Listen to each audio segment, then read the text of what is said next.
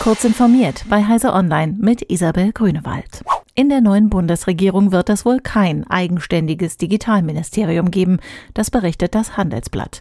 Die FDP war die einzige der möglicherweise koalierenden Parteien, die ein Digitalministerium in ihrem Wahlprogramm aufgeführt hatte.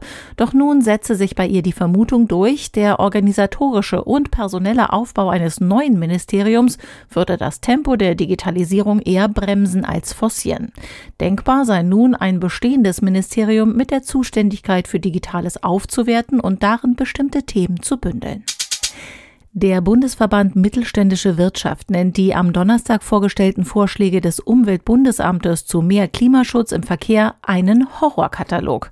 Wer in einem Atemzug höhere Spritpreise, die Abschaffung der Pendlerpauschale und eine Pkw-Maut fordert, hat jeden Bezug zur Lebensrealität der hart arbeitenden Menschen in unserem Land verloren, sagte der Bundesgeschäftsführer Markus Jerge.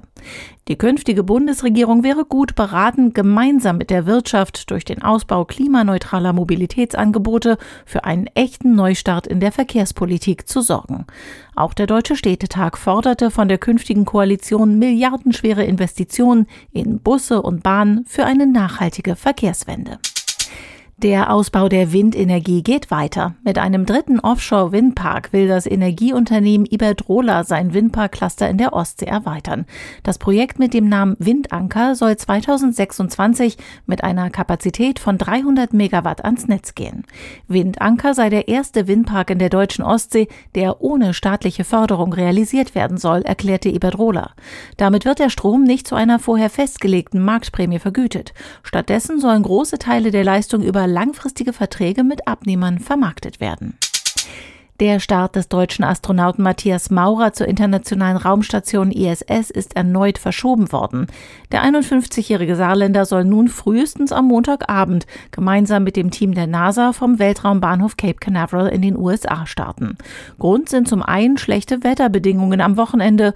Zudem werde das kleinere medizinische Problem bei einem Crewmitglied weiter beobachtet, wegen dem der Start bereits zuvor verschoben worden war. Diese und weitere aktuelle Nachrichten finden Sie ausführlich auf heise.de.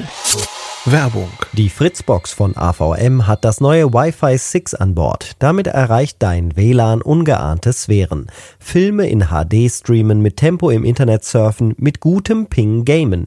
Mit Wi-Fi 6 läuft's rund und zwar alles gleichzeitig. Wie das geht? Mit Wi-Fi 6 kann die Fritzbox mehreren Geräten gleichzeitig schnell Daten liefern. Keins muss sich hinten anstellen, keine Ruckler mehr. Und außerdem ist dein WLAN noch sicherer. Mehr Informationen gibt's auf avm.de slash Wi-Fi 6.